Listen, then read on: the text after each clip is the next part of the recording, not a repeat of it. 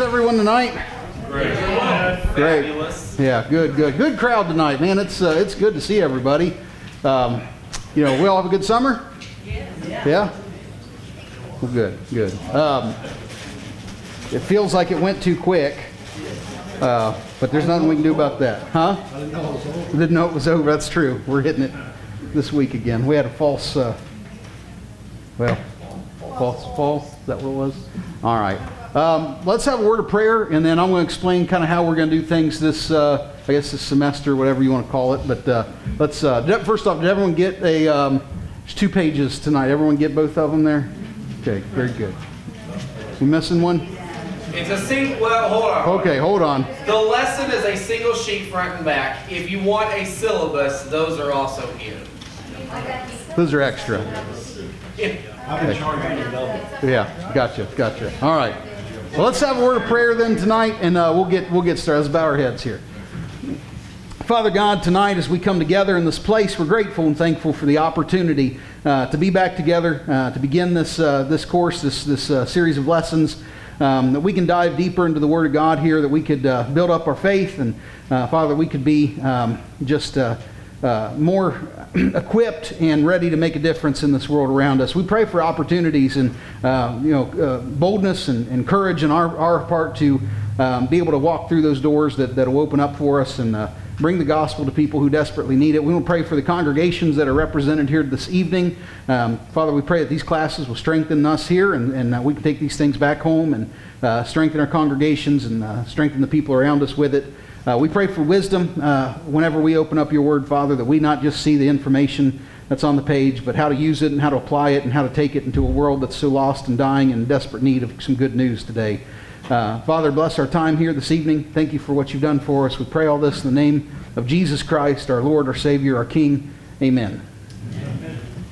Okay, so we have uh, we've spent the last two classes um, diving through some Old Testament principles there, which I get excited about. I think um, I think those topics are not talked about enough today. Uh, they're super relevant. Um, I mean, you know, the whole Bible's relevant. There's no part of it that doesn't apply to us today. Uh, that can't be used in the church today. That can't be used to reach the lost today. And so sometimes going through the Old Testament things, um, you know, we're dealing with the same kind of topics we deal with in the New Testament, but kind of a fresh look at it. And so we went through our, our tabernacle class, um, we went through the Malachi class, and um, now we're going to do something a little different because we're going to get into uh, the parables. Um, that Jesus talked about. We were not going to cover every parable by any means, um, and I'm not real sure I've, so I've, I've got a, there's a book to the class up here. Uh, I think Jake mentioned there's lots of you signed up for it, and that's that's great.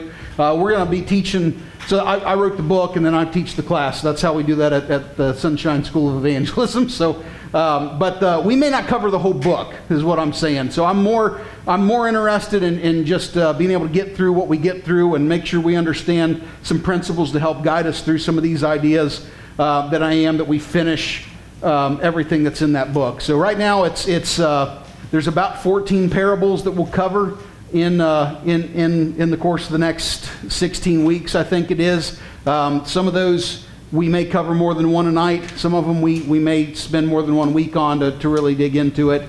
Um, so we'll just kind of play that out and see what happens. Uh, I've got a couple other parables that we can get into that aren't in the book, and so if we get done and we've got a couple more weeks, there's some other ones I'd really like to get into and uh, you know we'll see how that goes.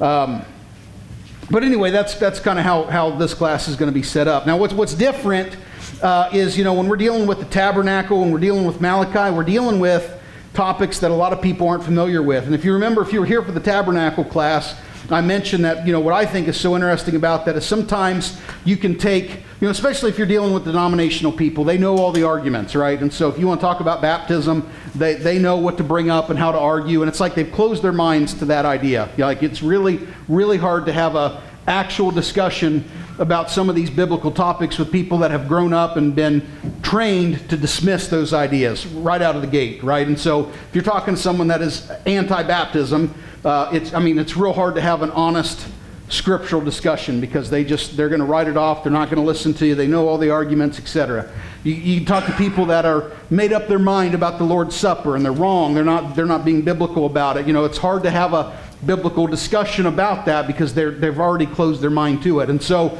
the tabernacle is, is a fresh look at, at those familiar ideas, right? Because you go through the tabernacle, we learn about baptism, we learn about the Lord's Supper, right? Every, every aspect of the church was set up, you know, in the typology of the tabernacle. And so we, we can look at those things, but most of our friends, uh, most of the people we'll talk, talk to, they, they're not accustomed to those ideas, right? And so maybe it can, it can get, get a fresh look at some of those ideas. Parable study, it's kind of the other way around. We're so, we're so accustomed to some of these studies that, you know, instantly we'll, we'll kind of go where we've always went with some of them. And because of that, it's harder for us to take a fresh look. And so you know, what I'm going to try to get us to do is, is try to look at these like we've, we've never seen them before. I'm not trying to pull out any new information. I don't think I'm going to come up with anything new here. I, I, and we shouldn't, right? I mean, at some point, I think I was looking, you know, I've been preaching at Glencoe for the last, fifth, this will be 15 years that I've been at the Glencoe Church of Christ. And, um, and that, you know, anyway, I, I, was 23 when I started there. And uh, I've been preaching, you know, two sermons a week, plus a Sunday school class and a Wednesday night for 15 years. I don't remember what the total is, uh, but it's a lot of sermons and lessons, okay? At some point, I'm going to run out of new things, right? I mean, we shouldn't really be, be, be covering new ground. Now, does that mean everyone can just not fool with it anymore? You know, does that mean that I don't need to keep studying anymore? No, you know, we, we got to be familiar with even the old things, make new connections with them, and that sort of a thing. So I'm not trying to break new ground here with the parable study. I'm not trying to be the Lewis and Clark of the Bible and, you know, cover some untapped resources and, you know, things that nobody's ever heard of. But I do want to try to look at them as if we've not heard them before. Okay, and so kind of get the preconceived ideas, kind of the, the, the, lessons we're used to hearing, get those away. Because, you know, the, the idea behind these parables, we're going to we're going to spend special attention to the cultural and the historical context of the parables. We're going to try to look at them the way that the original audience would have seen it, okay, and try to get what they would have, would have heard. Um, because these parables were used for a reason. These, these, were, these were everyday things that, that, that were being used to describe things of the kingdom. And so, um, you know, for us, you know, well, just, just a good example of that, you know, how many people today, I mean, maybe a little more in this area, but, you know, there's very few people growing up in an agricultural environment today, right? I mean, it's less and less all the time. You know, most of the Bible, you know, is using agricultural imagery because that's something most everybody at, at, that time, and even up until recently, last 20, 30, 40 years, most everybody had some involvement with how a plant grew, you know, to put, put the seed in the ground and to watch it sprout and, you know, what it needed to develop and grow into a plant that would produce fruit and how to harvest that fruit. And, you know what I mean? Those are, those are things people had everyday um, experience with. And today, most people, I mean, how many kids today have planted a seed? Right? I mean, it just doesn't happen. Most kids have no hands on experience with that process. And so we will get into the parable of the sower. You need to kind of understand how that, that works in order to understand that parable, right? And so it was things that everyday people understood in Jesus' day. And, and some of that stuff we're getting away from today, and it's good to revisit that. Uh, and, and kind of take a look from, from that kind of a context, a, a more of a cultural, historical context. Um, we're also going to, when we look at these parables, we're not going to isolate them. We're going to um, many of them, many of the parables are spoken of almost in, in context of one another. And so we're going to take the, the, the, context of the parables as they're spoken. Now, you know, if Jesus is, is talking to a different crowd and it's a different day, we're, we're going to keep that in mind, you know, but a lot of them are spoken of to the same crowd at the same, in the same sermon, right? The same, you know, and so they, they carry over with one another. About halfway through this class, we're going to move away from what I would consider to be uh, teaching parables to reactionary parables. There's, there's a whole bunch of them, especially in the book of Luke, that it's not like Jesus set out to preach a sermon. He saw something happening or he heard someone say something, and in response to that, he gave him a parable. And so those are, those are, those are very different kind of contexts. And so you got to understand what caused him to want, want to talk about that uh, because that's relevant to, to the lesson that we need to pull out of it. And so, so anyway, those are the things that we're going to do. We're going to consider the cultural, the historical context. We're going to take a lot of time talking about the placement of the parable in relation to one another so that we can maintain some uh, spiritual context, continuity, and um, you know, and then we're going to talk about not just how we understand them, but how we need to practice these parables today. And so that's that's kind of the goal. But like I said, very different because the last two classes we're dealing with information, parts of the Bible that a lot of people don't have fresh in their minds. And then these parables are probably, I, I doubt we're going to ever talk about one that you don't already know pretty well and aren't familiar with. And so that makes it a little different. Um, yeah, so anyway, let's kind of get into our introduction. We probably won't get into a parable tonight, um, which is odd for a parable class.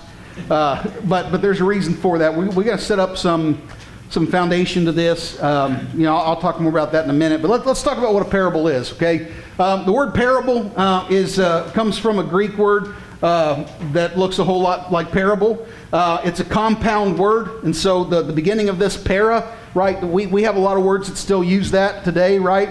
Um, and it means alongside of. And so what, what's some words where we see para in the beginning of the day? Oh, yeah, like parallel. What, what, is, what are parallel lines? They run alongside each other, side by side. Yeah, very good. What's, what's another word where we use para? Parachute. Parachute, okay? It's a chute you bring alongside with you if you're jumping out of a plane, okay? That's, that's the idea. Paraphrase, um, that's, uh, what is a paraphrase? How do you define that? It's a bad Bible translation. stay, stay, away from paraphrase. Uh, but you know, paragraph is another one. Parallax. Par, uh, what? How, now, what is that? Parallax is uh, to see an event from two different angles. Oh, okay. Yeah, very good. Times using courts for witnesses where one person sees one thing, and another person sees another. Okay, two different point of views, same event. Okay, yeah, very good. So, so parable, right, has that para in the beginning, right? It's it's uh, means something that's it's alongside of. That's the idea. Now, the word balo, okay, and uh, if you ever take an introductory Greek course, it's one of the one of the first vocabulary words that'll probably be thrown at you. It means to throw. That's all it means to throw. And so, a parable is a story that's been thrown alongside the truth. That's, that's, that's kind of the definition we're going to give it there, right? It's a, uh, it's a, a, story thrown alongside the truth with the intention to teach.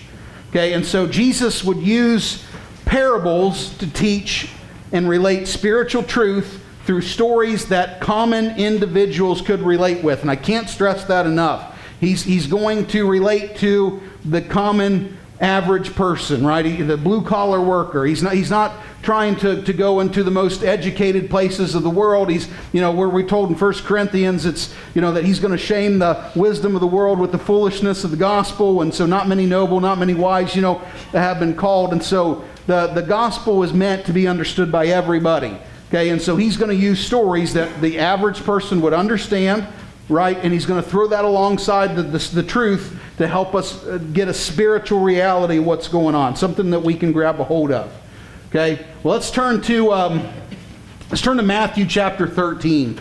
Okay, let's let's ask the question why, right? Why would Jesus teach this way?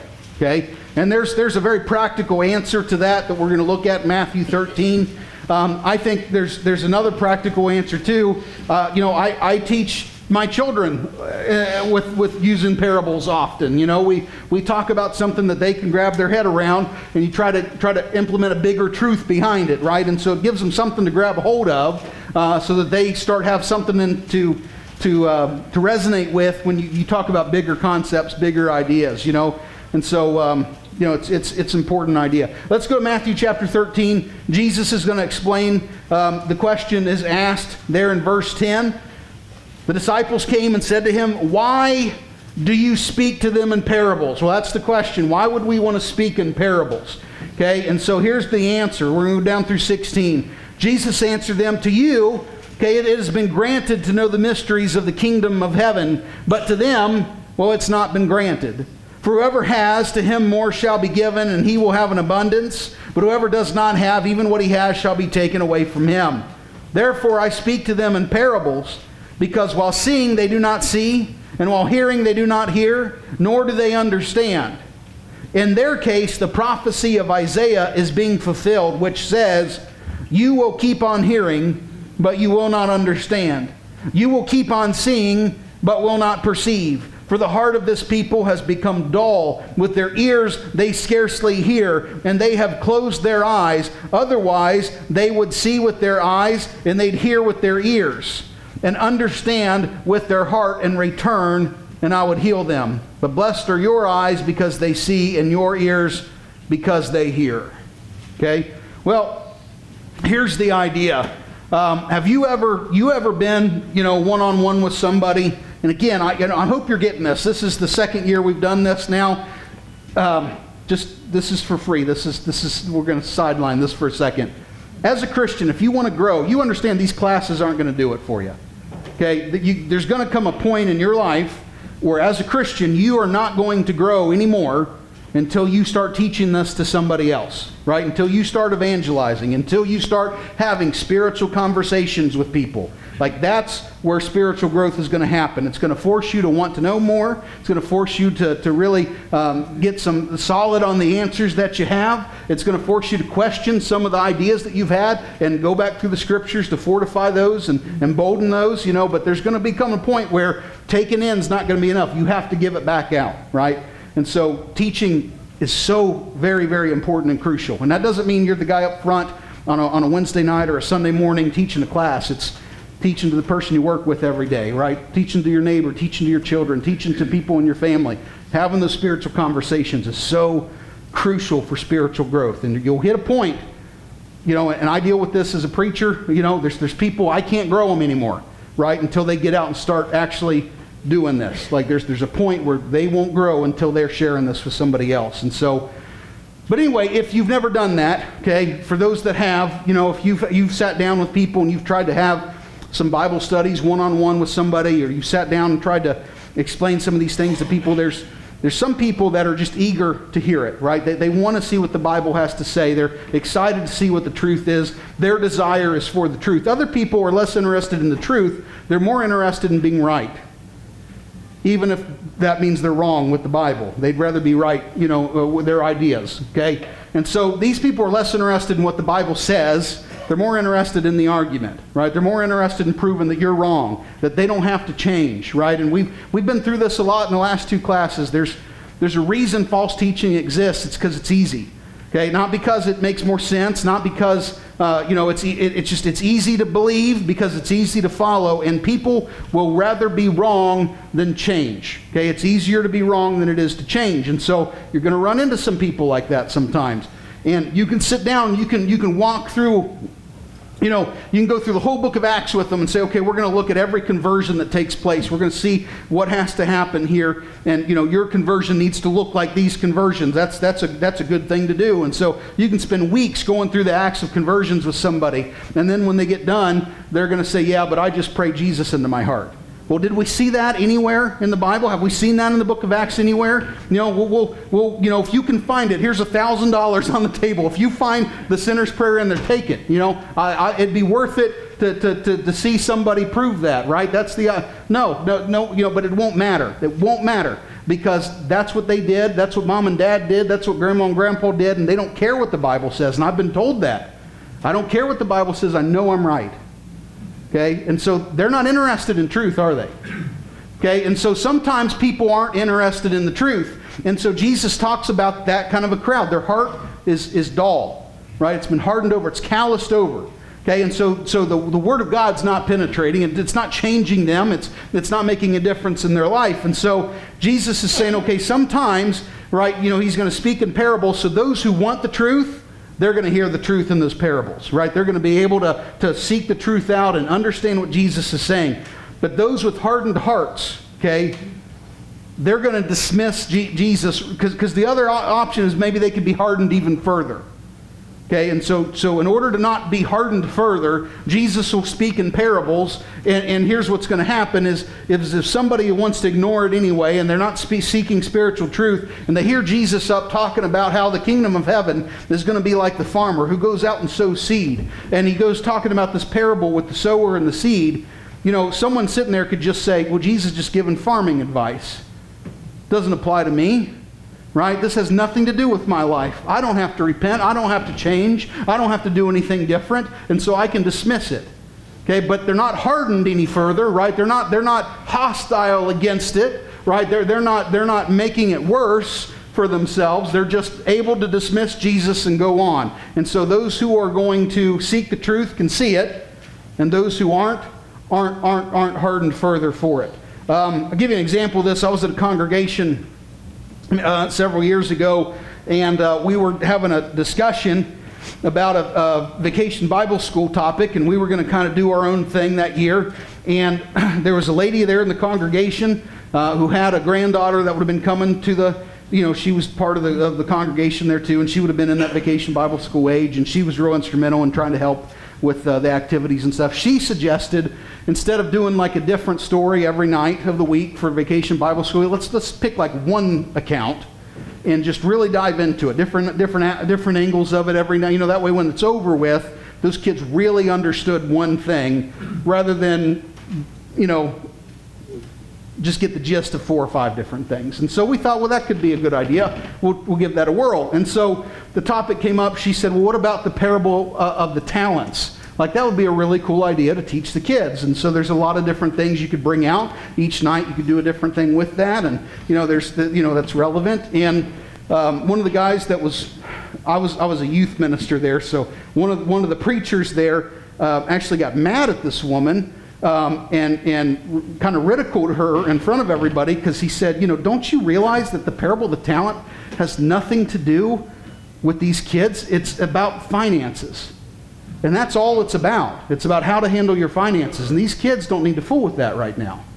And I thought, you've got to be kidding. This is why Jesus spoke in parables. you know, uh, this guy missed it. I mean, he totally missed it. Now, he's right. A talent was a form of, of, of, of uh, currency, you know, a way to measure currency, but that's not what the parable's about, is it? You know, it's like saying the parable of the sower is agricultural practices. You know, that's all it's about. No, of course not. Right? He's using that to, to throw along uh, aside the truth so the weak have something to grab a hold of.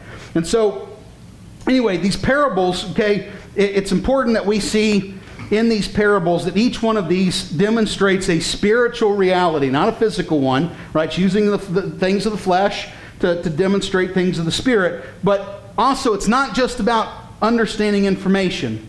Every parable has a degree of responsibility that comes with it. And that responsibility has to be burdened by every faithful follower of Jesus Christ. There is something that each of these parables calls forth from us if we are going to be an active part of the kingdom of God and, and of what Jesus Christ is doing.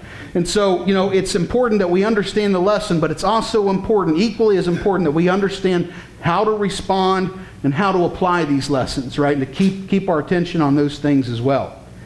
One of our rules that we're going to kind of lay down as we go through these parables is that the parables are meant to be simple, they're observable, and they're reasonable.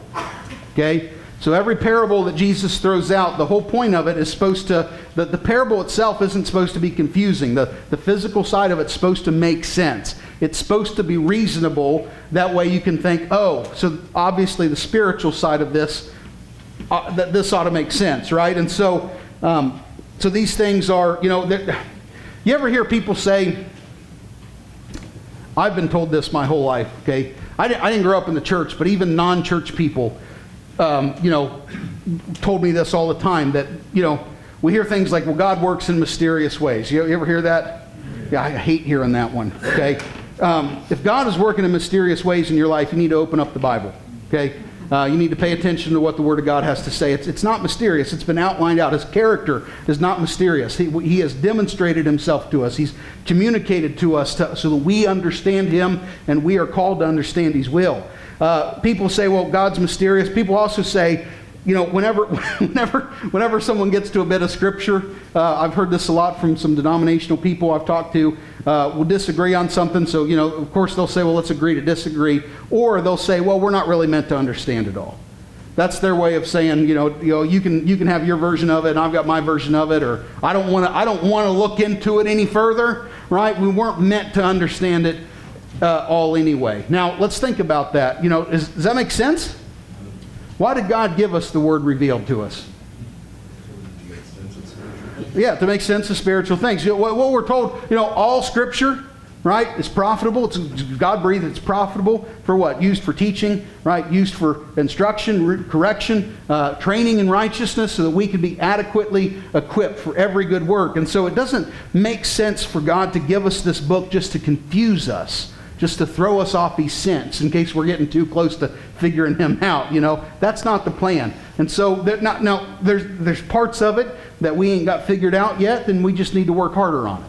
You know what I mean? We need to spend more time in it. We need to make, make, make more connections in it. But to say that, that you know, it wasn't meant to be understood is, is an insult to God who gave it to us. And so, thing is, Jesus would often speak to simple, blue collared, uh, working class people. That, I mean, that's, that's almost always the crowd that he has. They're not overly educated, they're not, they're not impressive intellects, they're just, they're, they're normal, hardworking people. And, you know, again, 1 Corinthians chapter, uh, chapter 1, verse 26 Consider your calling, brethren, that there were not many wise according to the flesh, not many mighty, not many noble. Okay, and so, you know, we are meant to understand. And how many times have we heard, blessed are those who hear and, and understand? Okay, and so God, God wants us to hear, He wants us to understand what's going on here. And so He would use, like I said, He would use um, things that were simple and observable. And so, what I mean by observable, well, you know, He's going to use a lot of agricultural stuff. Why? Because they see it right god god created this world in genesis right and so we can go back in genesis we can read where god made uh, you know every every tree is going to produce a fruit and uh, inside that fruit is going to be a, a seed and if that seed goes in the ground what's it going to produce? Another tree of the same kind and it's going to produce the same kind of fruit and it's going to have a seed and that seed can fall in the ground. Right and so it's observable. We can go outside and actually watch that take place and so if god's going to use something in these parables it's something observable something that we've seen something we can see something that's reasonable something that's going to kind of make sense. And so let's think about how that works okay? Jesus goes to encounter the woman at the well. What's he talk to her about? Living water well, that's a lucky coincidence. That was the sermon he printed out the night before, right? Took it with him, and here's he met the snow, right? He, he talked about living water because it was relevant in the moment, right? He was able to, to take something that was going on in the moment and, and shift it into a spiritual conversation with her. That's, that's, it. that's something we all need to learn how to do, right? We need to take conversations that we're already having with people and being able to push those into a spiritual direction, right? Being able to use the conversation we're already having. People, you know, people ask all the time. They say, "Well, it's you know, how do you how do you get a Bible study started, right? How are you going to have those conversations with people? It's awkward, right? It's it's it's it's it's there's no easy way to do it, or you know, it, it always feels uncomfortable. Yeah, yeah, it does always feel uncomfortable. There's no cool way to do it. Okay, if you're waiting for the perfect time, it, you've missed it. It's you know, there's no, there's no perfect time. To, you just have to bring it up. But you can start that by by easing conversations into spiritual conversations, right? That's that's what Jesus did, right? He didn't go out there and say, "Hey, would you like to sit down and talk about your married life and uh, your life at home and the sin that you're in, and you know, and, and how you can have forget." You know, he didn't. You know, he talked about living water because she was there for for water, right? And so he took what was happening, took the circumstance, took the moment, talked about something that was relatable, something that could make sense to her, and, and, and uh, drove it toward something spiritual. Okay, um, there in John chapter 6, Jesus, uh, you know, he's got a crowd of people who've been following him, and, and they haven't ate. And so, you know, he, uh, he uses the bread uh, uh, and the fish there, and, and everybody eats. And then immediately after that, what's he start preaching on? How he's the bread of life. Well, why is that? You think that was just, again, a lucky coincidence?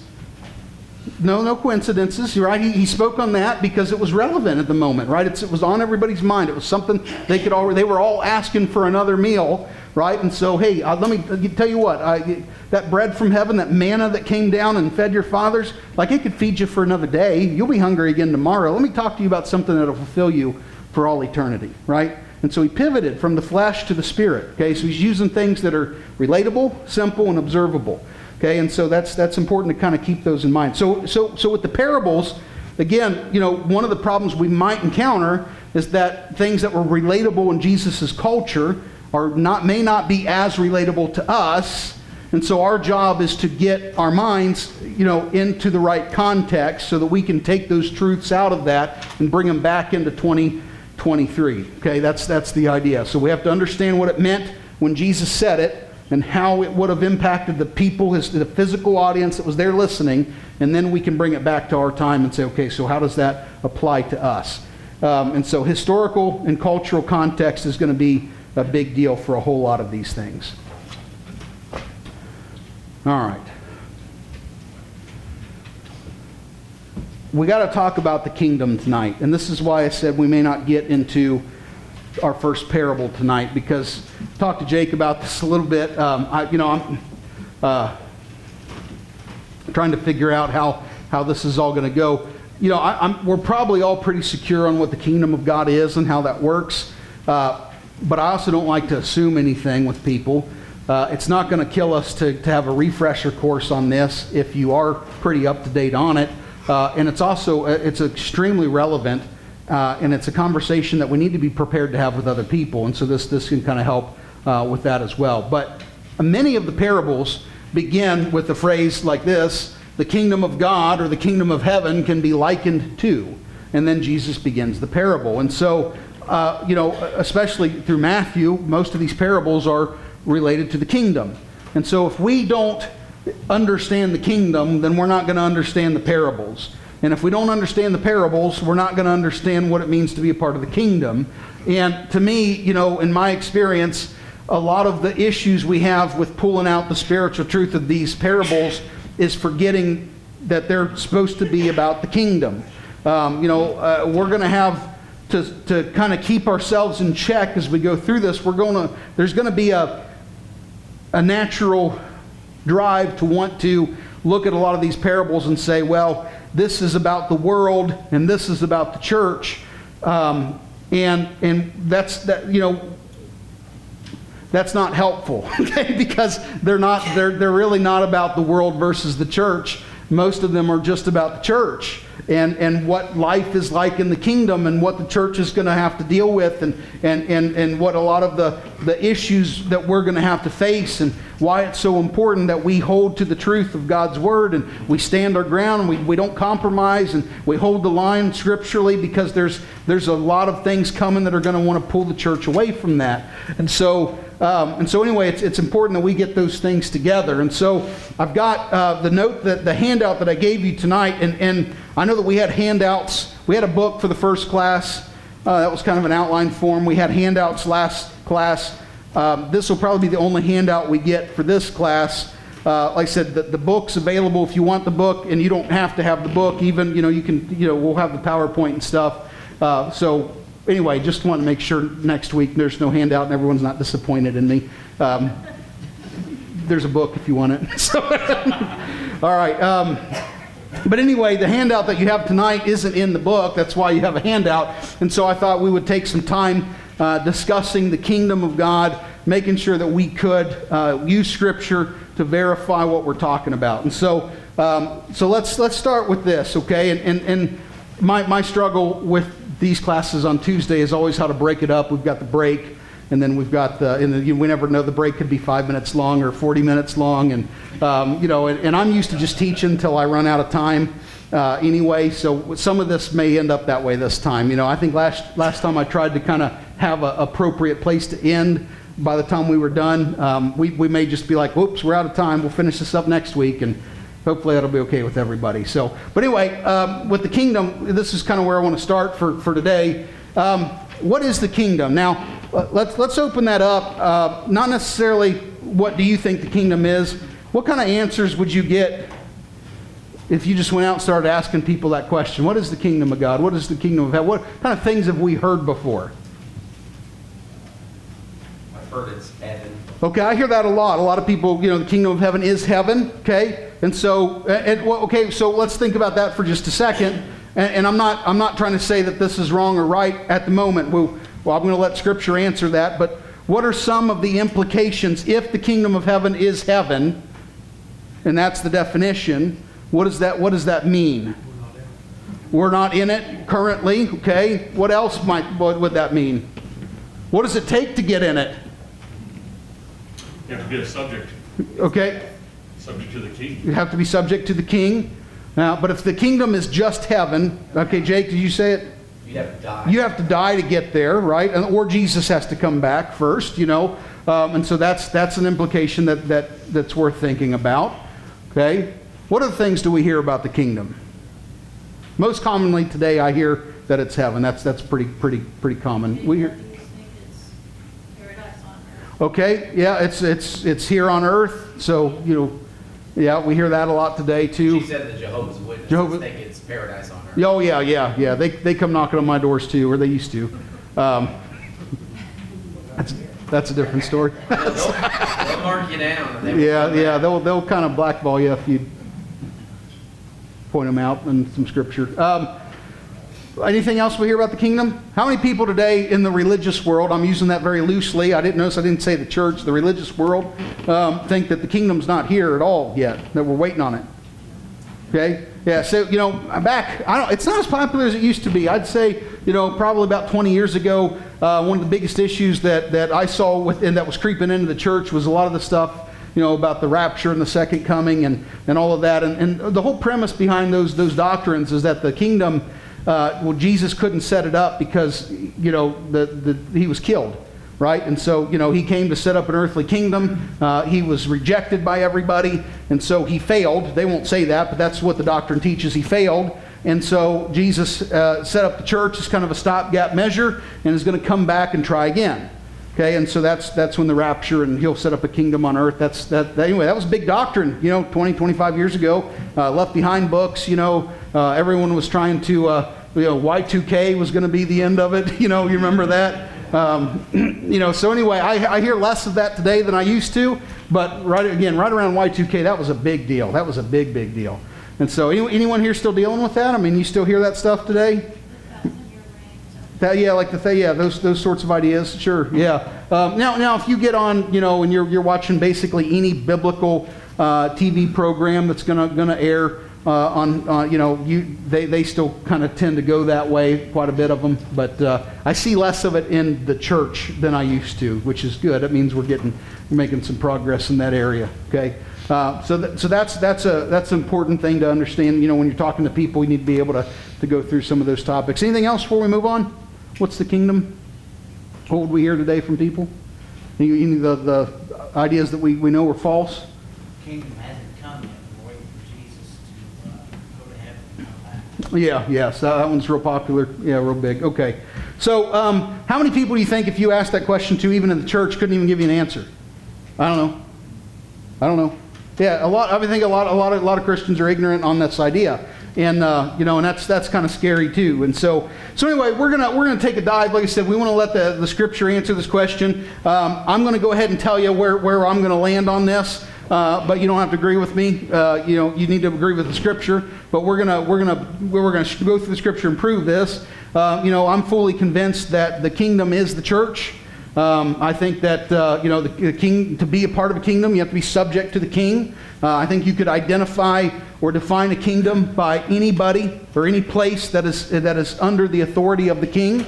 And so I think that's every Christian. I think that's also every soul in heaven. I think those are both the kingdom. You know, I, I think the anywhere uh, maybe this would be a good way to define it. Any place where the will of God is is is being accomplished would be part of that kingdom, you know. And so um, you're not gonna gonna be doing the will of God by obeying false teaching and false doctrine. You're not going to be doing the will of God by disobeying the gospel and the plan of salvation. You know, those are important things to understand with that. Uh, but anyway, like I said, you don't have to take my word for it. We're gonna we're gonna hit some scriptures. And so what we're gonna do is, uh, like I said, you can follow along on the sheet that I gave you. Um, we're going to start with some Old Testament prophecies concerning the kingdom. We're just going to look at two of them, but they're, they're, they're pretty good ones here where there's a lot of details. And we're going to try to take this as simple as we can. You know, this, this is kind of designed uh, where you could sit down with anybody and walk them through these things. And so there's, there's a lot we could talk about, but we're just going to try to point out the things that are obvious, the things that are kind of not debatable about these, okay? And so let's go to Isaiah chapter 2 to get started here. Isaiah chapter 2. And, you know, to give us a timeline, okay, in Isaiah chapter 2, we're about at uh, 750 BC, okay, and, um, and just to put that into some perspective, you know, uh, this is probably about 250 years after, after Israel was at its prime. Okay, so we're at a time where, you know, King David is long gone, right? And, but Israel is always looking back to that time of King David, right? What they want is a kingdom that's as strong and as sure, uh, as, as relevant as it was during the time of King David. And so uh, they're not going to not gonna get there in the flesh, but uh, that's what they're after. So Isaiah chapter 2, okay, and, uh, you know, let's go. We're just going to read the first four verses here. It says, the word which Isaiah the son of Amos uh, saw concerning Judah and Jerusalem. Now it will come about that in the last days the mountain of the house of the Lord will be established as the chief of the mountains, and will be raised above the hills, and all the nations will stream to it. And many peoples will come and say, Well, come, let us go up to the mountain of the Lord, to the house of the God of Jacob, that he may teach us concerning his ways, and that we may walk in his paths. For the law will go forth from Zion, and the word of the Lord from Jerusalem. And he will judge between the nations, and will render decisions for many peoples. And they will hammer their swords into plowshares, their spears into pruning hooks. Nation will not lift up sword against nation, and never again will they learn war. Okay, so like I said, a lot we could talk about with this. We're just wanting to pinpoint um, some of the big things that are obvious, that are kind of undis- undisputable here. And so, um, so first off, I'll just say this: uh, When is this going to take place? In the last days, we see that, right? And so we'll talk about what that means in a minute. Uh, we, you know, again, if you're going to sit down and share this with somebody, you don't have to have a debate about when the last days are. That will answer itself in a few scriptures. Uh, but we know from here, in the last days, something big's going to happen, right? And so, uh, what's going to happen? He says there's going to the, the day that the kingdom of God will be established. Okay, and, and you know, when he talks about a mountain of the house of the Lord, the, the next scripture is going to verify that mountain is referring to a kingdom. But in prophetic language here, in most of these prophecies, when you start hearing about mountains, it's talking about kingdoms. Mountains being shaken, mountains being overturned. You know, we're talking about kingdoms uh, of, of people on the earth. And so there's going to be this mountain of the Lord, right? This kingdom of the Lord, and it's going to be established. Okay, it's going to be established as a chief among the mountains. Okay, now not only does it say that this will be in verse 2, uh, chief of the mountains, it also says it'll be raised above the hills and all the nations will stream to it. How many nations? All. Right? Now, in the Old Testament specifically, in the Hebrew, that word nations and the word Gentile, same word, interchangeable, right? And so we're talking about those who are not part of God's people, right? Those who aren't part of Israel, that all the nations will stream to it. And so this would include certainly the Gentiles, right? This would include people like us, right? That, that will be able to stream to this to this this uh, this mountain of God. And, and and then where's it going to take place? We mentioned the when. What what location keeps coming up in this? It's going to start in Jerusalem, right? That's you know that physical place. Now you could debate. Well, maybe you're not talking about a physical Jerusalem, or well, we'll, we'll deal with that later. But one thing can't be ignored: Jerusalem is an important place where this is going to take place, right? And so it's going to happen in Jerusalem. Uh, it's going to be the kingdom of God's going to begin there. All the nations of the world will stream to it. It's going to happen in the last days. Now, I think those are things that we can pull out of this that most people can't really argue with or dispute. Uh, and so we can make a kind of a mental checklist. Whatever the kingdom is, it needs to be able to talk all those boxes, right? And so that's kind of what we're doing. We're going to go through these prophecies. Uh, it's kind of like putting together a big puzzle at the end. We're going to go back through. And so if the kingdom is the church, the church has to hit all those boxes, right? Um, and, and, and so we'll, we'll see. Spoiler alert, it does. Okay. so, all right. Yeah. Okay, let's look at um, let's look at Daniel chapter 2. Daniel chapter 2. We're going to look here at um, you know, the dream there of uh, Nebuchadnezzar. And uh,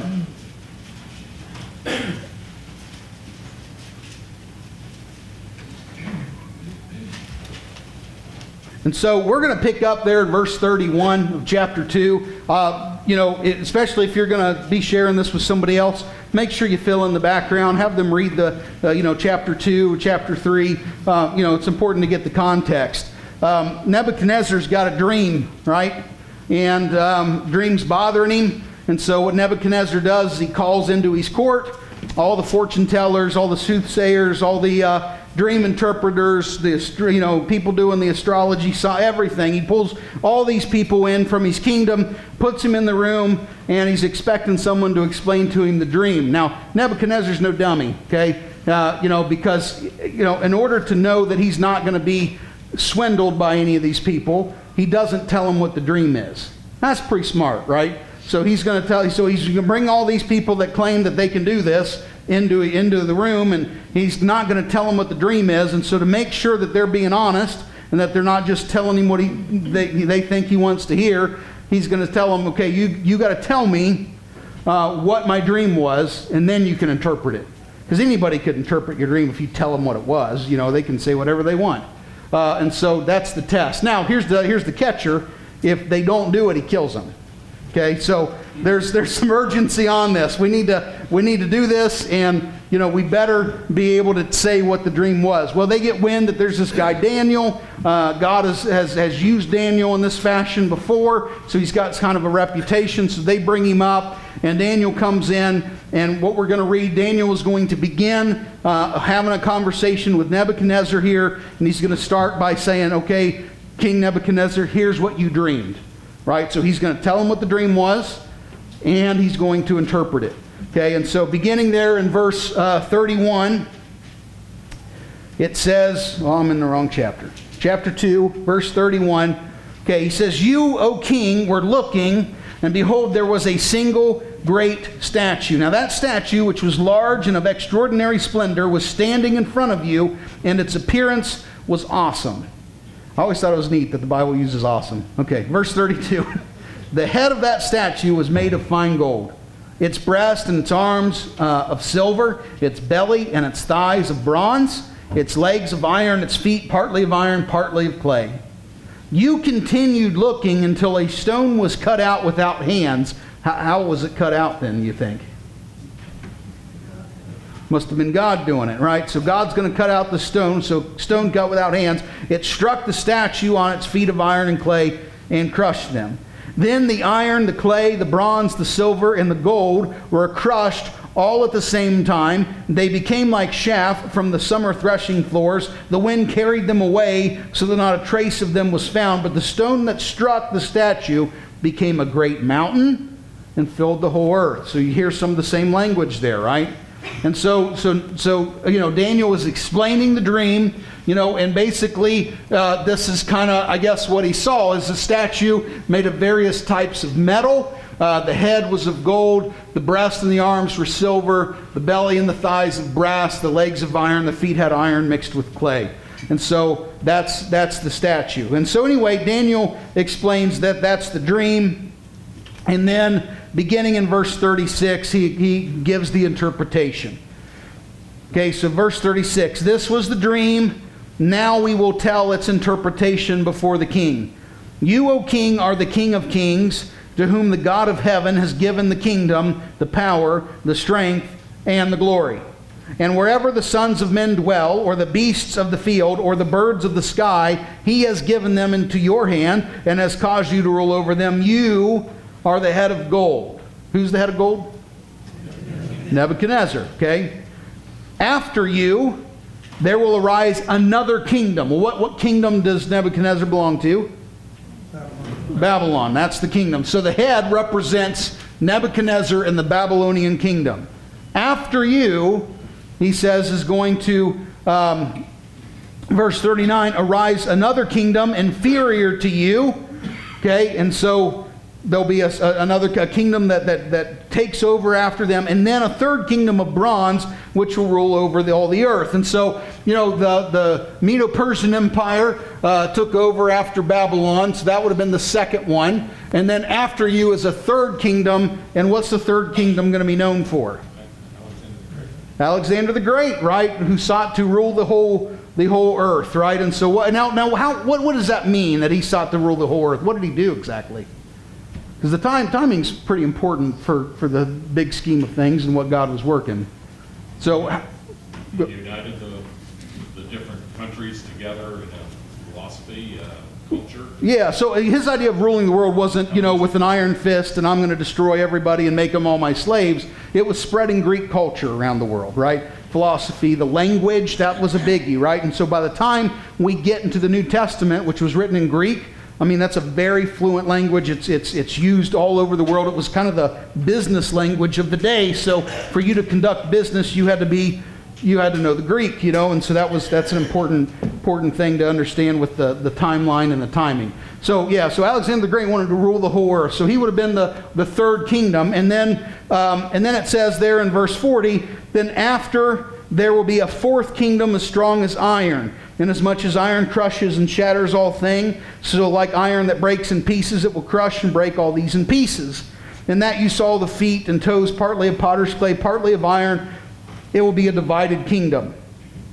But it will have in it the toughness of iron, inasmuch as you saw the iron mixed with common clay. As the toes of the feet were partly of iron, partly of pottery, so some of the kingdom will be strong, part of it will be brittle, and in that you saw the iron mixed with common clay. They will combine with one another in the seed of men, uh, but they will not adhere to one another, even as iron does not combine with pottery. Okay. So, um, so the, what, the, the, the fourth kingdom would be Rome, right? And, you know, there's a lot of talk about the fall of Rome and what happened, but Rome got a little too big for his britches is basically what happened. They, you know, they, they would bring in, uh, you know, uh, let, letting, letting communities, letting countries, letting people maintain a lot of their own private, uh, you know, uh, ideas and, and, and ways of living, but then tax them, and, and you know, and, and there was some, some benefits to that, I guess, but it, uh, there was a lot of division the, at, the, at the core of Rome, uh, and so, you know, however you want to want to look into that. But, you know, has anyone ever heard the Rome called the Iron Kingdom? I mean, even, even secular historians call Rome the Iron Kingdom. Okay, and so what we're given here is a timeline, is what it is. And so, you know, it says that in that, that um, you know, verse 44, look at this. In the days of those kings, the God of heaven will set up a kingdom which will never be destroyed. And that kingdom will not be left for another people. It will crush and put an end to all these kingdoms, but it will itself endure forever. Okay? I would encourage you in your Bible to underline in the days of those kings. Not in the days of all of these kings, right? What kings was he just referring to? Rome. In the, in the days of these kings of Rome, God will establish a kingdom. Okay? And so in the days of those kings, he will establish a kingdom. And then what do we learn about the kingdom? It uh, becomes a huge mountain that fills the whole earth. It's a kingdom that will never be destroyed. Okay, some pretty, pretty big ideas there. All right, we're going to take our break, and then when we come back, we're going to start going through some of the New Testament prophecies uh, regarding the kingdom, and then we're going to walk through Acts chapter 1 and 2 a little bit and, and pull all those pieces together.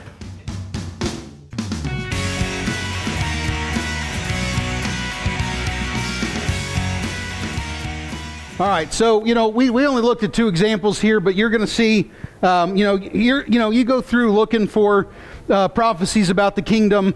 Uh, you know, what we go through today, you're going to be able to look and say, oh, that makes so much sense. You know, um, so anyway, just kind of keep those things in mind. Even though we didn't go through, we only went through the two of the Old Testament ones. You're going to see the same kind of language being used. A lot of the same ideas are going to be pointing to the same event here. So, uh, but let's let's start looking through some of the New Testament prophecies concerning the kingdom. I got a big list there.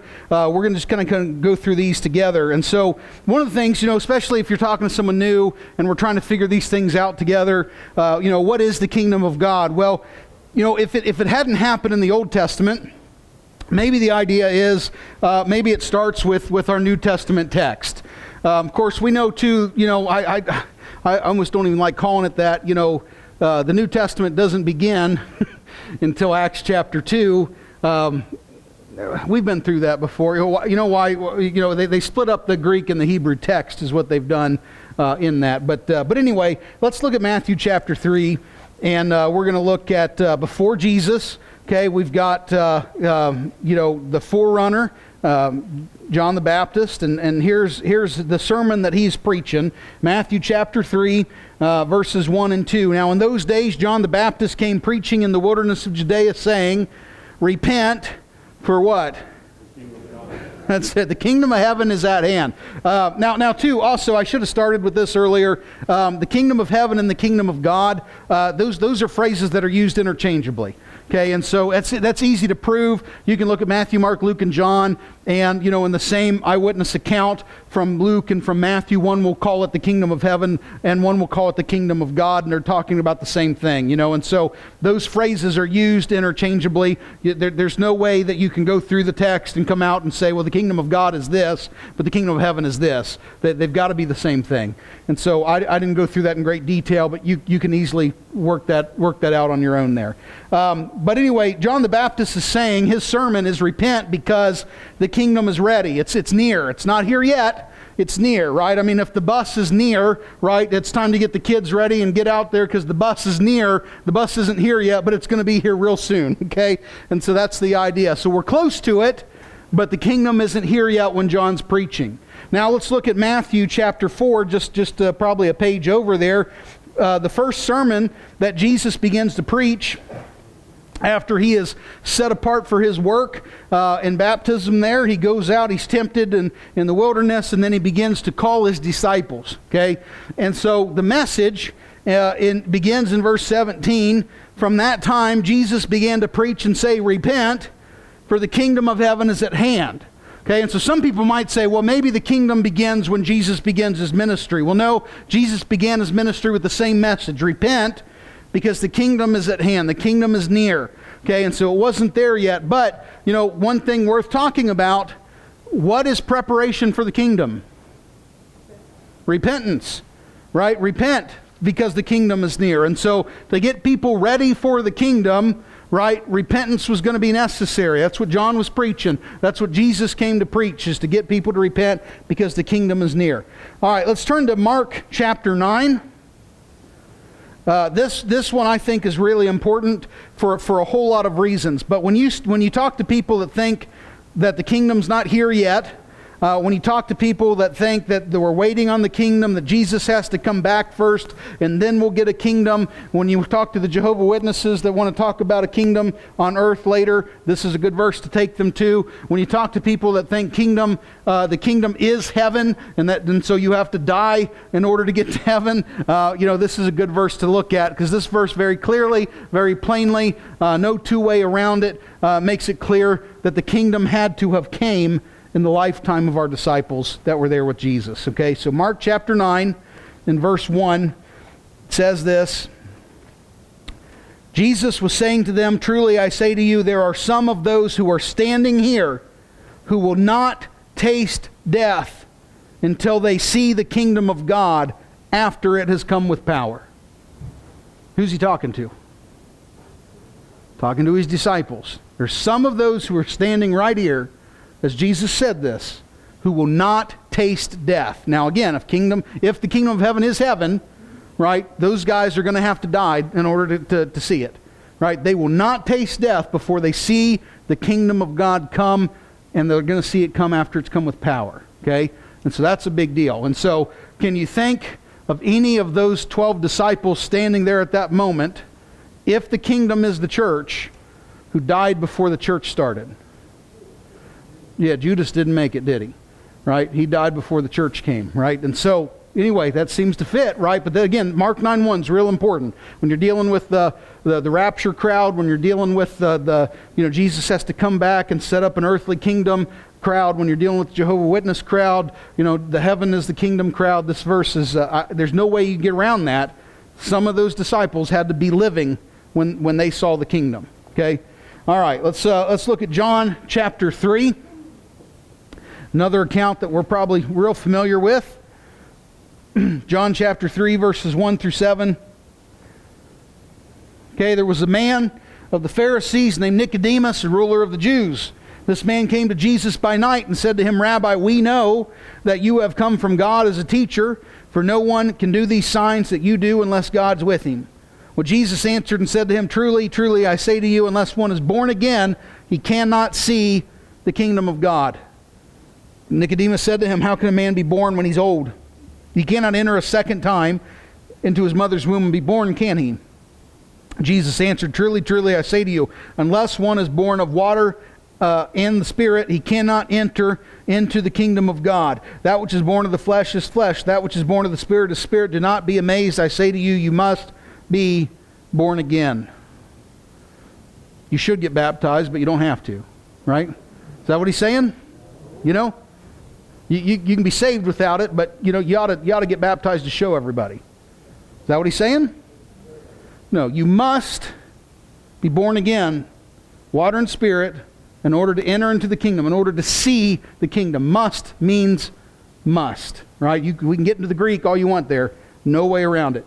Must means must. There's no exception. Everybody wants an exception. Everyone wants to say, yeah, but if so and so didn't get to heaven, nobody did. Or my grandma was the best grandma in the world, made the best cookies, you know, was so good to us grandkids, and she wasn't baptized. That's great, man. I'm glad she was good to you. I'm glad she made good cookies. The exception is unless a man is born again. The rule of thumb is we all die and spend eternity in a devil's hell. You understand that? We don't deserve anything but that. The exception to that is unless a man be born again. And so we, you know, we need to keep that in mind. This is the exception. Everybody wants to be the exception. The only exception is that let man be born again.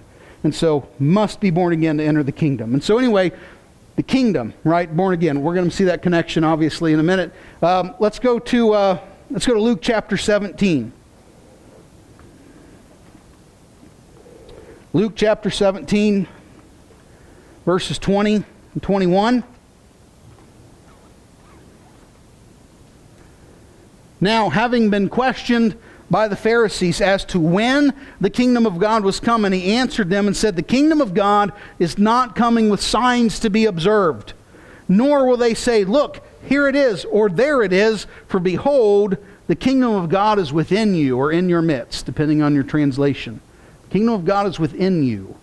Okay, so what Jesus is saying is, you know, I'm not going to be able to sit down and, and give you the address to the kingdom. Okay? Uh, you're not going to be able to jump in your chariot, ride down the road, and pop in for the kingdom for a little while and then leave the kingdom for a little while. That's not how it works. You see, the kingdom is not going to be a physical place. It's not going to be, uh, you know, the queen of Sheba came to visit the kingdom of David. Not, that ain't going to work that way no more. You see what I mean? It's not going to be a physical kingdom. It is going to be a spiritual kingdom. It will be within you. Not up in heaven, but within you is what, what we're told, right? So that's, that's, that's, a, that's another one worth holding on to. Um, let's go to Matthew chapter 16.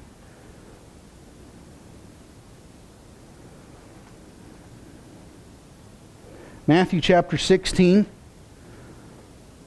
We start in verse 13. Another text we're probably familiar with. Matthew 16, uh, 13 through 19 here. now, when Jesus came into the district of Caesarea Philippi, he was asking his disciples, Who do people say the Son of Man is? They said, Some say John the Baptist, others Elijah, but still others Jeremiah or one of the prophets. He said to them, Who do you say that I am? Simon Peter answered, You are the Christ, the Son of the living God. And Jesus said to him, Blessed are you, Simon Barjona, because flesh and blood did not reveal this to you, but my Father who is in heaven. I also say to you that you are Peter, and upon this rock I will build my church. The gates of Hades will not overpower it. I will give you the keys of the kingdom of heaven. Whatever you bind on earth shall have been bound in heaven. Whatever you loose on earth shall have been loosed in heaven. Then he warned the disciples that tell no one that he's the Christ. Okay, so a lot, lot we can, you know, we can make some connections here. He's going to build his church. Okay, it's Christ's church. He builds it. We don't build it. It's not our church. He's, uh, you know, the, the rock that the church is built upon. Uh, it's not whatever rock we want it to be. It's not whatever rock we find, right? It's, it's, uh, it's the rock that Jesus claimed here. Uh, and, and so it's his church. And then he starts talking about the kingdom, right? And so there's a connection there he's trying to make. And who, what, what, he gives the keys of the kingdom to Peter. What, what does a key do? Yeah, it opens a door, doesn't it? it? Unlocks something. It opens something up. And so Peter has been given the keys of the kingdom. Okay, and so that's, that's important to keep that in mind there. Um, let's turn to um, let's turn to Luke chapter 23. I said we're just pulling all these out. We're, we're going to kind of go through them and and uh, put the pieces together here in a moment. Luke chapter 23. I, I, really don't normally like jumping around in this much scripture in a Bible study. I, I think it gets people lost, and it's, uh, it's easy to. But sometimes topical studies are necessary. Not not all the time, but sometimes topical studies are necessary. So. Um, Luke chapter 23, 50 through 51. This one's subtle. This one's easy to miss there because it's not really about the kingdom, but it mentions something about the kingdom. And it's important because, you know, we might be thinking now, we can go back to our tabernacle class. Okay, let's, let's step out of this for a second. In the tabernacle class, we made, made it was kind of a big deal when talking about. Uh, you know, at what point is our sins forgiven in that process? You know, we, we mentioned that the, the sacrifice for our sins takes place at the altar, which is outside of the holy place, right? But that is not where atonement took place, is it? So where does atonement take place? We're like, we weren't, we didn't sign up for tabernacle class tonight, Ethan. Uh, took yeah, the atonement had to happen at the mercy seat of God within the holy of holies, right? And so the sacrifice takes place at the altar, but the blood had to be brought in before the mercy seat of God by the high priest for the Day of Atonement. So, you know, a lot of times what we do is we put all the emphasis on our forgiveness on the cross. Okay, the cross is the altar. The cross is where the sacrifice takes place. Necessary and important, but that's not where atonement happens. We don't we're not forgiven at the cross. The atonement doesn't take place at the cross. The blood that Jesus shed on the cross, he had to as our high priest take before the heavenly mercy seat in the Holy of Holies, the heavenly tabernacle, not made with hands, and he had to present himself to the Father as the atonement for our sins. And we, we read about that in Hebrews. And so, you know, sometimes some people may sit and think, okay, well, the kingdom, maybe it happened at the cross, right? Maybe that is the point where things change.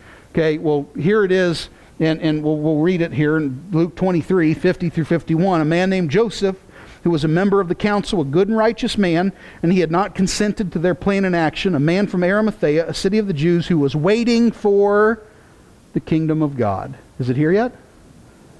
No, Jesus has died. He's been crucified, right? But the, the kingdom hasn't came yet.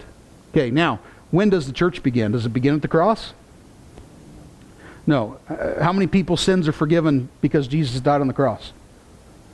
That, that's not enough. You know what I mean? That's necessary. I'm not diminishing the cross, okay? But there needs to be a resurrection, right? There needs to be an ascension into heaven where Jesus, as our high priest, presents his blood before the mercy seat of God for our atonement, right? And only then can there be a shift in the covenant, a shift in the priesthood. Only then can the, the, the new covenant begin. Only then can the terms of pardon be obeyed and, and offered to people. And so that, that's, that's important because, you know, the timeline isn't the cross and it's not the resurrection, it's after his ascension. Okay, that it has to be after his ascension. And like I said, we covered that pretty, pretty well in the tabernacle class. But all right, let's go to Luke chapter 24, just a, uh, another page over. Uh, verses 44 through 49. This is one of those texts that we could, we really could sit and talk about for a long time, but we don't have the time to do that tonight. Uh, but it's, it's worth exploring uh, some more about. Verse 44 in Luke 24, it says, Now he said to them, These are my words which I spoke to you while I was still with you, that all things which are written about me in the law of Moses and the prophets and the Psalms must be fulfilled. He opened their minds to understand the scriptures, and he said to them, Thus it's written, that the Christ would suffer and rise again from the, de- from the dead the third day, that repentance for forgiveness of sins would be proclaimed in his name to all the nations beginning from Jerusalem. You're witnesses of these things, and behold, I'm sending forth the promise of my Father upon you, but you are to stay in the city until you are clothed with power from on high. And so Jesus has died, he's been buried, he's now resurrected, right? How long does he stick around for? Period of 40 days. Okay, we're going to hit that here in just a minute.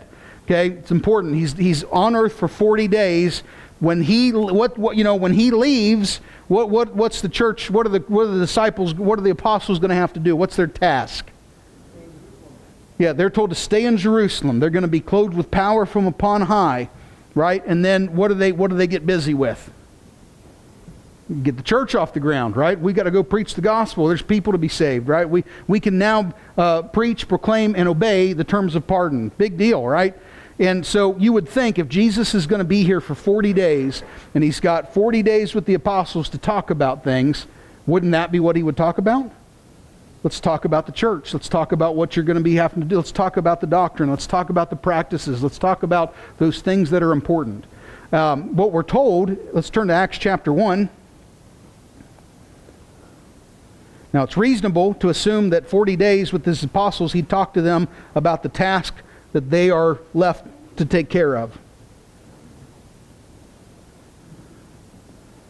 Acts chapter 1, verse 1, down through verse 3.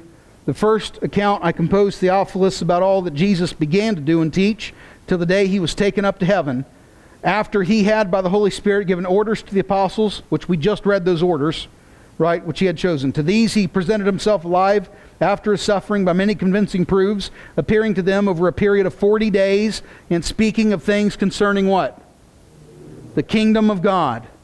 Now, isn't that an odd thing to talk about if the kingdom and the church aren't the same thing?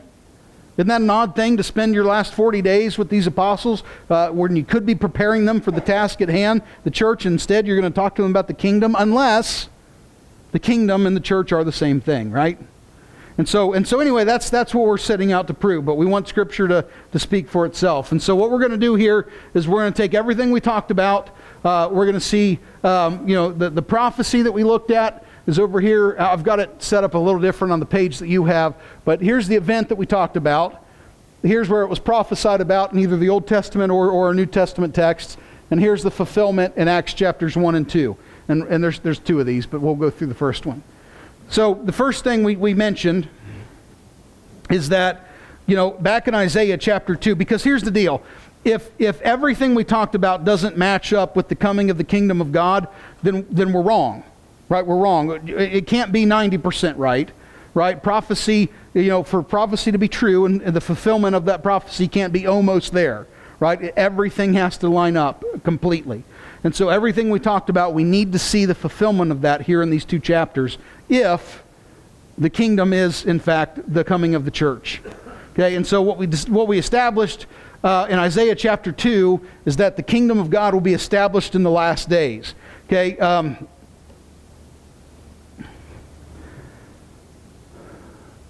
what was the scripture you gave me? Daniel chapter 2.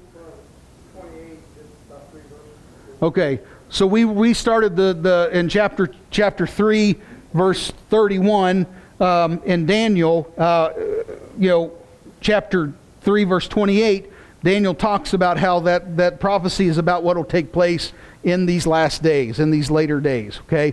And so, uh, both of those prophecies, and I missed that one, that was a good, good catch. Both of those prophecies bring up the fact that the kingdom of God is going to take place in the last days. Now, that's important because today there's still a lot of talk about the last days.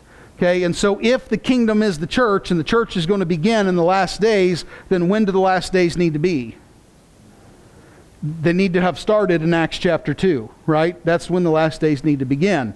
And there's a whole lot of people still preaching and proclaiming that we're waiting on the last days, or we just started the last days, or, you know, we're in the last days, and someone sneezes in the Middle East, and that's a sign that we're coming up on the, on the last days, and COVID was a sign of the last days, and things are going to get a lot worse in the last days uh, we there's a lot of talk about the last days in scriptures. Okay, um, we have been in the last days. Okay, look look here in Acts chapter two. Okay, let's go to Acts chapter two. Uh, we're going to look at verse 17, but before let's let's understand what we're looking at. Okay, Peter begins to preach. Okay, and what he preaches, his sermon on the day of Pentecost, where's it from? it's taken right out of the book of Joel. Okay, so isn't that interesting? First New Testament sermon is an Old Testament sermon. Okay, and, and you preach Old Testament sermons today, they'll tell you it's not relevant. I actually I had a friend of mine that was that was teaching over the book of Joel, and uh, they were they were teaching through the book of Joel on like a Wednesday night, and someone went up to him after the second or third week and said, "Why can't we go over something relevant like Acts chapter 2? and uh, Anyway, you got to see the irony in that. So, Acts chapter 2, Peter's going to preach, and, you know, he's going to preach this gospel message, and it's going to come out of the book of Joel. Okay? And so, what he's trying to tell everybody is hey, what you all have read about in the past, those prophecies like in Isaiah, and this one specifically we're going to talk about in Joel, you're watching the fulfillment of that right now. Okay, and so let's let's go back here in, into verse 14. 17 is, is the verse we want to hit on, but in verse 14, Peter took his stand there with 11, raised his voice, declared to the men of Judea, and all you who live in Jerusalem, let this be known to you and give heed to my words. These men are not drunk, as you suppose, for it is only the third hour of the day. But this is what was spoken of through the prophet Joel. Right? What you're seeing right now is what Joel prophesied. And here's the beginning of that prophecy, verse 17.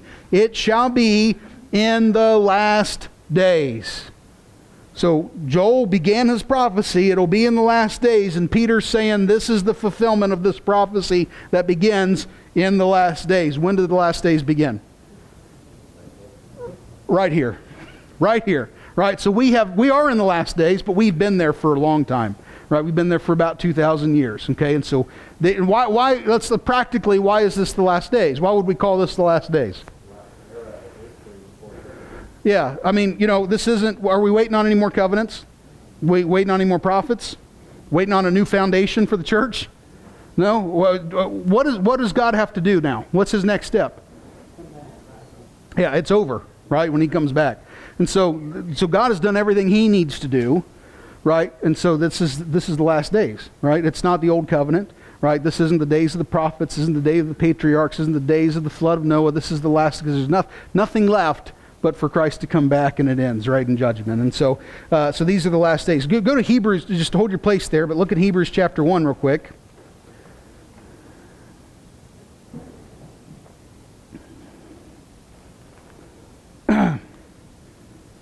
Okay, verses 1 and 2 God, after he spoke long ago to the fathers and the prophets and in portions and in many ways, in these last days has spoken to us in his Son. These last days. Is That, is that future tense? Is that past tense?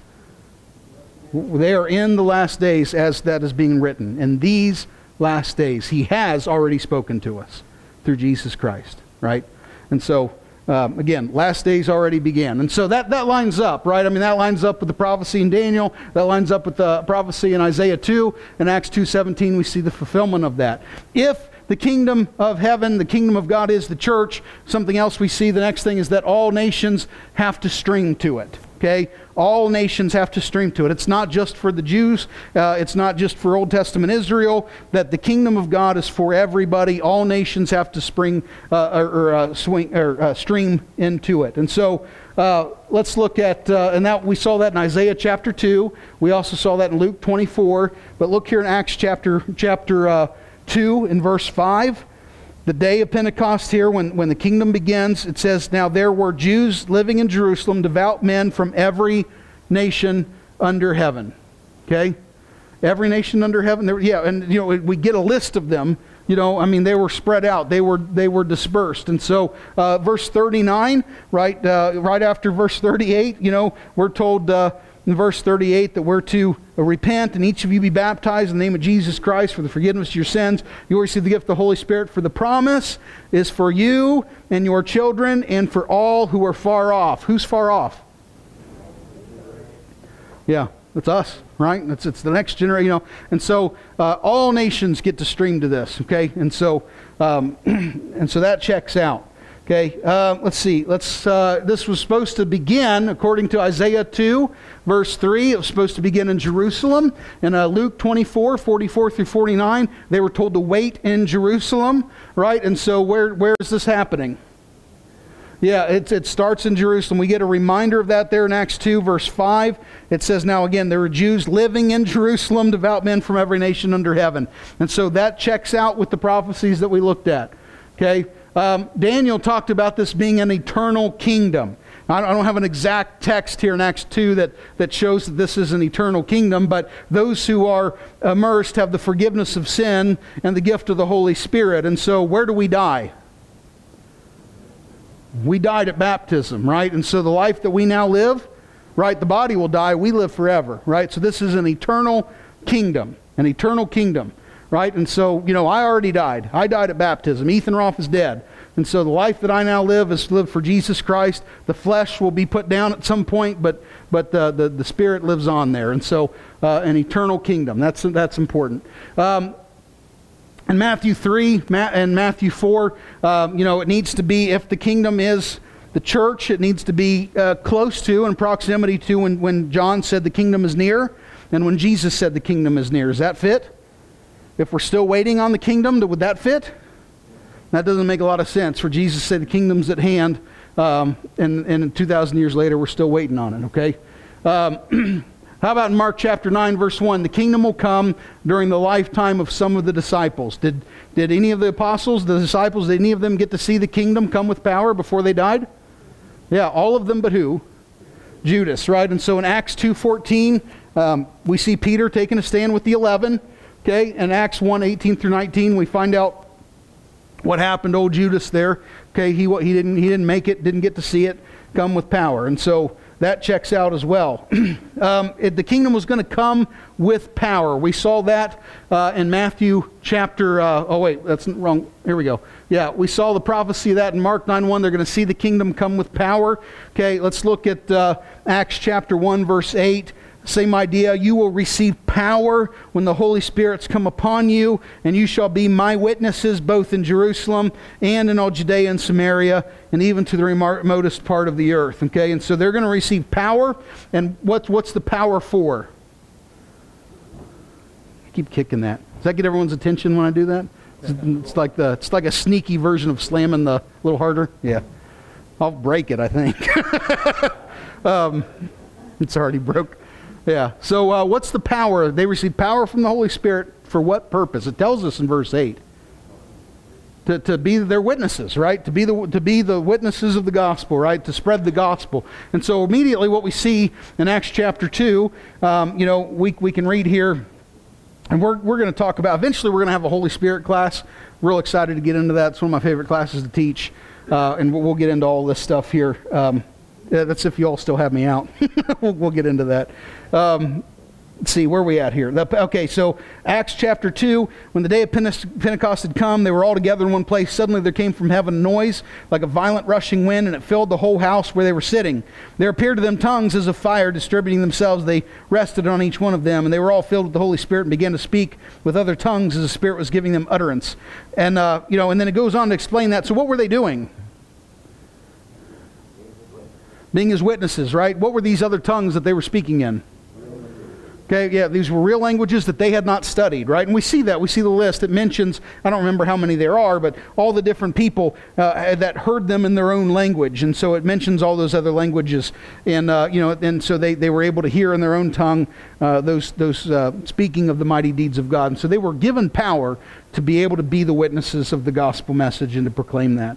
And so, uh, so they saw that come uh, they were a part of that. That checks out. John chapter 3, Nicodemus was told that you won't see the kingdom, won't enter the kingdom uh, without a new birth of water and spirit. Okay, does that check out? Okay, how, how do you become a part of the church? Yeah, there, there, you have to be born again. You, you have to be buried with Christ in the watery grave of baptism. Um, you, you die there. You're crucified with Christ. You resurrect out of that to walk in a newness of life, right? And so Romans 6 puts that together, but Acts chapter 2, verse 38 is where we see it here. And so that checks out. What about the kingdom being within us? Okay, is it physical? Can, you, can I give you the address to the kingdom? I mean, I can give you the address to where the church meets, but that's not the church, is it? Right? And so the kingdom is a spiritual kingdom. It is within the people of God. Uh, we, we, when we submit ourselves to the king, right, that, that's what it means to be a part of that kingdom. Okay, and so, um, okay, Peter had the keys of the kingdom, right? Keys are so what opens things up. And so, um, who preached the sermon that told people how to be a part of the kingdom? It was Peter, right? Who preached the sermon in Acts chapter 10 uh, when the first uh, Gentiles were brought in?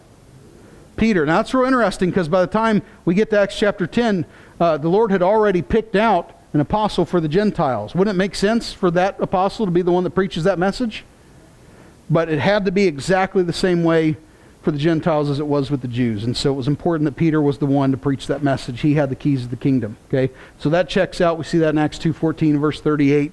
Um, and then in, Acts, in Luke 24, 44 through 49, we read that repentance and forgiveness of sins would be, be preached, and it would be preached from Jerusalem. And of course, that's, that fulfillment of that is in Acts 2.38. And so, so anyway, do, do we see how this works? Uh, you know, probably review for a lot of you, but you know what we do is we just we go through all these scriptures that are pointing to the kingdom. Um, now, I of course I go through it because I, I with the preconceived notion. I, you know, I have an agenda. I want to prove that the church is the kingdom, but we let Scripture speak for itself to do that, right? And so if, if people are, are going to be honest and, and want to uh, pursue the truth, you know, like I said, every, every Scripture we looked at, we just looked at those and said, okay, what's the obvious truth that the Bible's given us about the kingdom. And whatever that is, you know, the kingdom is, it has to hit all of those boxes. And there's nothing else that's going to match than what we just went over in Acts chapter 1 and chapter 2. Now, you know, it might, might do some good to actually read through Acts chapter 1 and Acts chapter 2 together, uh, but I, I just didn't feel like we should do that tonight. but anyway, you can do that at home. Uh, but like I said, all of those things need to match, right? The, the fulfillment of the kingdom uh, takes place in Acts chapter 2 uh, with, the, with the beginning of the church. And, uh, and that makes sense. And so, anyway, uh, we brought that up because so many of the parables are about the kingdom. And it's, it's absolutely essential and crucial when going through those parable studies that we have a solid foundation of that. Because, let's just think this through for just a second. Parable of the talents, right? What happens? We've got a, a master who shows up and distributes various amounts of, of, of his possessions to three different servants. And then he disappears and leaves, goes on a long journey. Okay? And it's expected that those servants are going to invest themselves uh, or invest those resources and, and get a return. Two of them do, one of them doesn't. And eventually the master returns. Okay? And then for the first two, they did a good job and they are. Um, they're, they're told to come and enter into the joy of their master. What happens to the third servant? He, wicked, lazy, cast out. Okay? Now, what if the kingdom of heaven is only heaven? How are we supposed to make sense of that? We're going to get to heaven. Jesus will show up, dispense some goods to us, and Jesus is going to leave heaven, right? And while we're in heaven, we're going to have to do something with those resources. One day Jesus will come back to give an account for us while we're in heaven. And, you know, there's going to be some people in heaven that'll get kicked out of heaven because they didn't do anything with it. And then where do the two, the two uh, faithful servants go once they're already in heaven? Because they're supposed to go into the joy of the master. Is there better heaven? You see what I'm saying? It doesn't make any sense, right? It doesn't make any sense for that parable to be about heaven. Obviously, that parable is a parable about the church.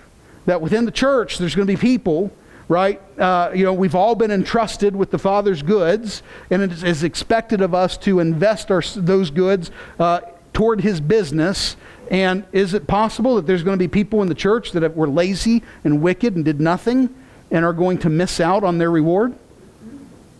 Yeah, so that, that again, that's not, that's not a parable about the world, because of course they're not interested in the Lord's business. It's a parable about the church, being part of the church, right? And so, like I said, when we go through these parables, it's really important that we keep that kingdom perspective. This is not trying to show a contrast between the world and the church. That's obvious. He's trying to show uh, faithfulness in the church, trying to show in the church the things that we're going to be up against, trying to show in the church what it means to, to be faithful to the job that we have before us. You know, within the church, he's trying to paint this picture of what we're going to be up against and what we've got to deal with. And so, again, it's not necessarily a contrast between the church and the world. You know, the world plays a part in it. You know, we'll, see that. And when it does, it, calls that, that out uh, completely.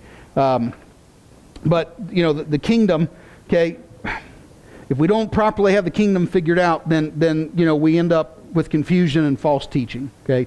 And so that's why it's important that we went through what we went through tonight. And so if tonight was boring, I apologize. Uh, we didn't get to any, any parables, which I'm excited to get into the parables. but like I said, I think that foundation was good. And of the studies that, I, that we've done and I'm planning to do, if this continues, I thought this was the best place to, to put that.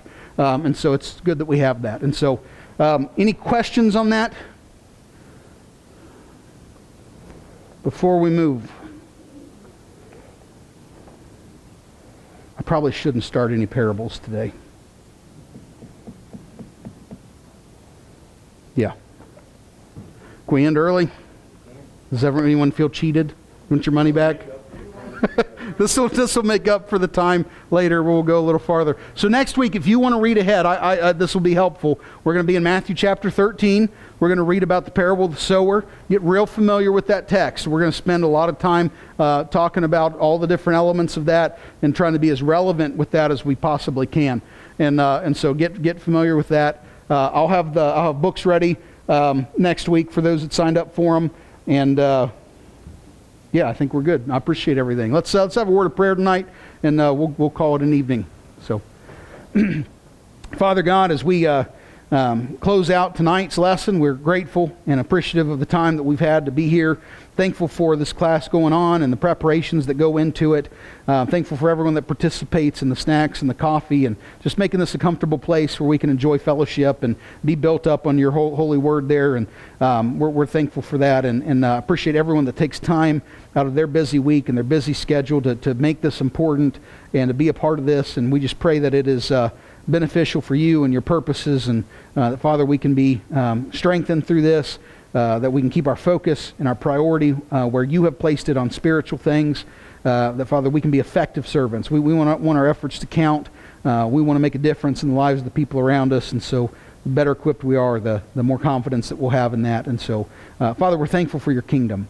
we're thankful for what it means to be a part of your kingdom. Uh, and I pray that this upcoming week that we will put your kingdom first in our lives. And uh, what a what an honor, what a privilege it is, and what a what a what just how refreshing it is to know that I I'm I don't have to be a part of this miserable world that we live in because I, I'm enrolled into a spiritual and eternal kingdom. And so I'm I'm just here doing a job, passing through. And uh, Father, I just pray that we don't get too attached to this uh, this fleeting fleeting dying world. Uh, but Father, that we can uh, uh, stay attached to the spiritual kingdom that we're a part of. Thank you for uh, what you've done for us. Uh, bring us all back next weekly safely. And uh, thank you for all that you do. And we pray this in the name of Christ Jesus, the Lord and Savior. Amen.